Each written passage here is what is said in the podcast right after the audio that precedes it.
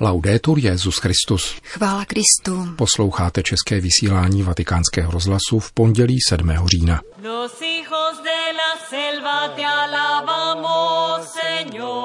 V komunikaci s médií je třeba zachovat vnímavost a moudrost, aby neprobíhaly dvě různé synody, jedna uvnitř synodní auly a jiná navenek, řekl papež František v úvodní promluvě na zahájení biskupské synody o Amazonii. Františkanská kustodie svaté země zpřístupní od ledna příštího roku místo Ježíšova křtu na západním břehu Jordánu. Existence podzemní církve v Číně už nemá smysl, říká čínský biskup Wei, přestože ještě dosud nemá státní souhlas k duchovenské službě. To jsou hlavní témata našeho dnešního pořadu, kterým provázejí Milan Glázer a Jana Gruberová. Zprávy vatikánského rozhlasu. Vatikán. Pan Amazonská synoda má čtyři dimenze – pastorační, kulturní, sociální a ekologickou. Předeslal papež František ve své úvodní promluvě přednesené ve španělštině v synodální aule. Pastorační dimenze je primární a předchází všechny ostatní. Vstupujeme do synody s křesťanským srdcem a s očima učedníka, protože neexistuje neutrální aseptická hermeneutika. Přistupujeme k amazonské realitě s pastoračním srdcem, s očima učedníků a misionářů, protože láska Ducha Svatého nás pobízí k hlásání Ježíše Krista. Zároveň přistupujeme k amazonským národům doslova po špičkách, s respektem k jejich dějinám, kulturám a stylu dobrého života v etymologickém a nikoli sociologickém smyslu.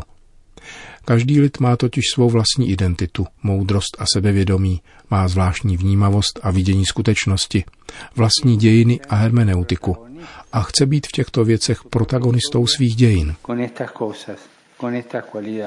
V tomto kontextu papež František varoval před ideologickými kolonizacemi, které ničí identitu národů, před vnucováním předem připravených programů, které chtějí navodit vlastní disciplínu, ochočit kulturu domorodých národů. František poukázal na příklad misionářů, kteří v minulosti usilovali o proniknutí do mentality lidí, k nímž byli vysláni, jako jezuité Mateo Ricci v Číně nebo Roberto de Nobili v Indii. Pokud se církev tímto přístupem neřídila a pokoušela se o homogenizující centralismus, dočkala se selhání, kterých dodnes litujeme. Pokud chceme interpretovat národ skrze ideologii, stává se nebezpečnou zbraní.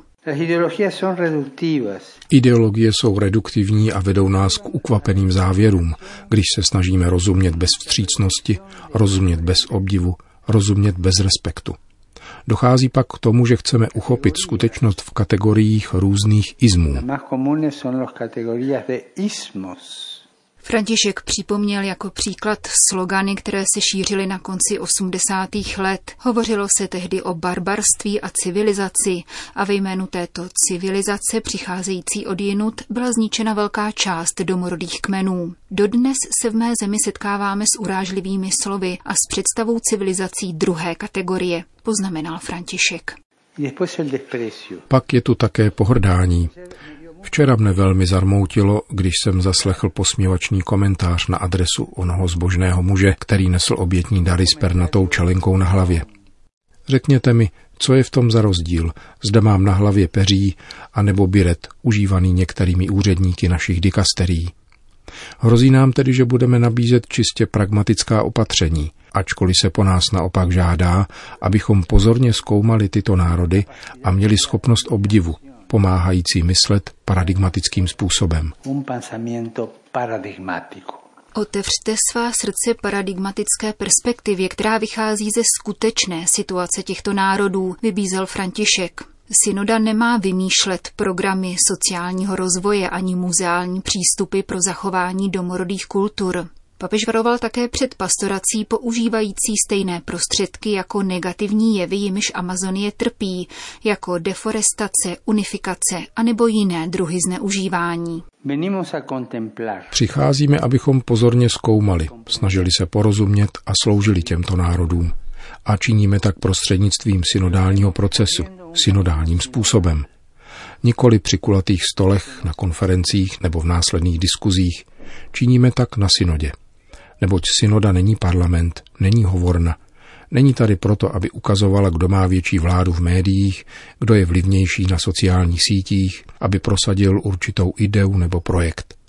Pokud bychom chtěli prostřednictvím anket zjišťovat, kdo má většinu, byl by to kongregacionalismus v církvi, anebo senzacionalismus, který je tolik vzdálený naší svaté matce katolické církvi, nebo, jak rád říkával svatý Ignác, naší svaté matce církvi hierarchické. Synoda kráčí společně, inspirována a vedena Duchem Svatým. Duch Svatý je hlavním aktérem synody. Prosím vás, nevyhošťujme ho z této auly. No Papež František dále zmínil přípravný dokument synody Instrumentum Laboris a označil jej za text mučedník, jelikož je určen ke zničení. Má totiž sloužit pouze za odrazový můstek pro to, co Duch Svatý bude konat. Svatý otec vybídl schromáždění, aby bylo otevřené působení ducha, aby mohl promluvit skrze ně, dokonce i navzdory naší rezistenci. K tomu je zapotřebí především modlitby. Bratři a sestry, prosím vás, mnoho se modlete, reflektujte, veďte dialog, naslouchejte v pokoře, svědomím, že nevím všechno. A mluvte s odvahou, s parézií, i kdybychom pocitovali stud vyslovit to, co cítíme. Rozlišujme to všechno a zachovávejme přátelství, které tady mezi námi musí být.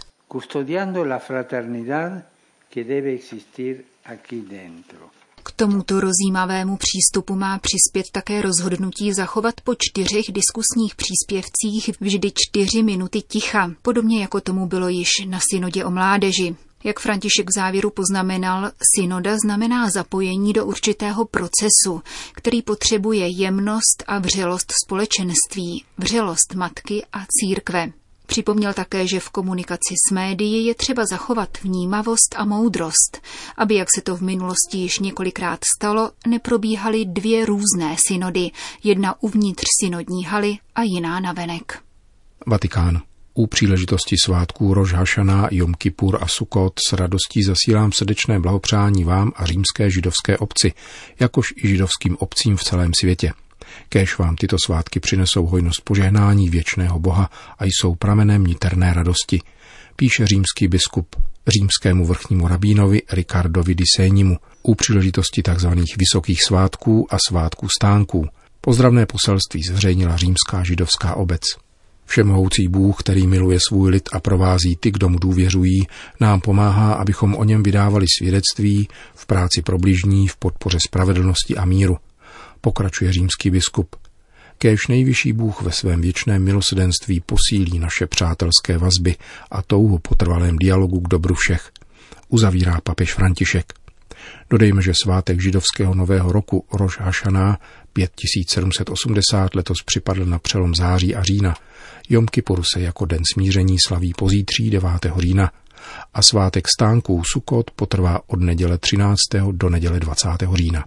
Jeruzalém. Chtěli bychom zde přijmout poutníky již v lednu příštího roku na svátek křtu páně. Doufá otec Francesco Paton, kustod svaté země, v lokalitě Kasr al-Jahud na západním břehu Jordánu, kde podle tradice Ježíš přijal křest. Františkáni z kustodie svaté země toto místo navštívili spolu s prefektem Kongregace pro východní církve, kardinálem Leonardem Sandrim, který v minulém týdnu pobýval v Jeruzalémě v souvislosti s oslavami 8. výročí setkání svatého Františka s Asízy s egyptským sultánem. Podle Janova evangelia Jan křtil v Betánii na druhé straně Jordánu. Tuto Betánii je ovšem těžké určit. Různé tradice ji umistují do různých míst na obou březích řeky. V lokalitě Kasr al-Jahud františkáni tradičně přijímali poutníky putující do svaté země, vysvětluje otec Paton. Toto místo, které je místem křtu, bylo po 50 let minovým polem. Od roku 1967 až do minulého roku. Poté, co bylo odminováno, může opět přijímat poutníky a stát se z minového pole místem modlitby, pokoje, poutního zhledání. Pravděpodobně již v lednu příštího roku budeme moci přijmout poutníky na liturgii ze svátku Křtu Páně, kteří odtud uvidí oba jordánské břehy. Pozemek v Kasr al-Jahud zakoupila františkánská kustodie roku 1932. O necelé čtvrt století později na něm byl postaven kostelík svěřený bratrům z Jericha. Kvůli válce v roce 1967 františkáni kostel s klášterem opustili a z území se stalo minové pole o rozloze 55 hektarů. V roce 2000 k němu byl otevřen přístup v souvislosti s návštěvou Jana Pavla II. ve svaté zemi a o 11 let později začala izraelská státní zpráva s odminováním pozemku. Otec Eugenio Aliata, který vyučuje biblickou archeologii na Františkánském biblickém ústavu v Jeruzalémě, popisuje lokalitu Kasr al-Yahud jako známé poutní místo. Zmiňují se o něm již pradávní poutníci do svaté země. Ku příkladu poutník z Bordeaux, který žil roku 333 po Kristu, říká, že se nachází pět mil od ústí Jordánu, tedy ve vzdálenosti přesně vedoucí k tomuto bodu.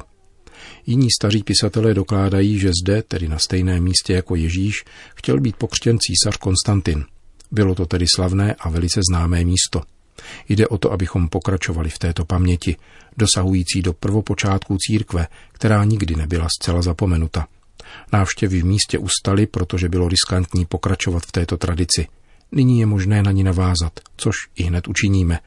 Je to také znamením doby, protože hnutí směřující ke smíření nikdy nebylo tak silné jako dnes, alespoň co se týče slovních vyjádření. Nyní je třeba slova proměnit v činy. Almeno a parole il movimento è molto forte, bisogna che si trasformi anche in fatti. Vybízí františkánský biblista otec Eugenio Aliata. Čína. Podzemní katolické společenství vzniklo s cílem hájit celistvost víry, k čemuž patří hierarchické společenství s papežem. Nyní byla touha po plném a veřejném společenství s Petrovým nástupcem splněna a proto existence podzemní církve už nemá smysl. Říká biskup Wei Ting z diecéze Chi Chicha, přestože sám dosud státní souhlas k duchovenské službě nemá. Sdělil to mimo jiné v obsáhlém rozhovoru, který poskytl italskému internetovému portálu Vatikán Insider rok po podepsání provizorní dohody mezi Čínou a Svatým stolcem ohledně jmenování biskupů. Dnes 61-letý biskup Wei ze severovýchodního čínského regionu Heilongjiang byl několikrát vězněn a později byl Benediktem XVI. pozván na biskupskou synodu o Eucharistii, avšak nebylo mu dovoleno vycestovat. Ve zmíněném rozhovoru popisuje dnešní situaci tzv. podzemní církve, k níž ještě proti své vůli stále patří a přibližuje kroky, které podniká ve věci legalizace svého církevního úřadu. Obrátil jsem se na regionální vládní představitele a pozval je, aby pro nás uspořádali nějaký kurz, v němž by nám pomohli pochopit aktuální čínskou náboženskou politiku. Myslel jsem, že by se tak i naše regionální vláda mohla seznámit s naším katolickým společenstvím. Kurs se tedy konal pod dohledem vysokého pekingského funkcionáře z vládnoucí strany Jednotná fronta a byly nám představeny závazné předpisy. Říká podzemní biskup, který pak vysvětluje, v čem spočívají. Ohledně nezávislosti, autonomie a samozprávy církve v Číně, požadované vládou, nám oficiální představitel Jednotné fronty řekl, že tyto tři pojmy se týkají sfér politiky, ekonomiky a zprávy církevních záležitostí. Opakoval, že duchovenstvo i lajci musí být při zprávě náboženských záležitostí v Číně nezávislí na zahraničních institucích, ale zdůraznil, že se to netýká věrouky, pastoračních praktik a disciplíny všeobecné církve. Výslovně také řekl, že katolická církev v Číně je součástí všeobecné církve, s níž tvoří jednotu. Ve víře jsme tedy jedno se všeobecnou církví a nesmí se vyskytovat žádná odlišnost, jak potrhnul také státní úředník. Nyní, když jsou noví biskupové v Číně jmenováni papežem, nemá existence podzemní církve žádný důvod a smysl, uzavírá čínský biskup Wei, který je dosud bez státního souhlasu. Biskup Wei se vyjádřil také k pastoračním směrnicím ohledně státní registrace duchovenstva v Číně, které vydal Vatikán a pokládá je za nezbytné a vhodné. Studiem a komunikací můžeme lépe porozumět čínské náboženské politice. Čína je však veliká a lokální situace jsou velice rozmanité. Také přístup jednotlivých kněží se velice liší a to též platí pro státní zaměstnance, říká podzemní čínský biskup pro italský portál Vatikán Insider.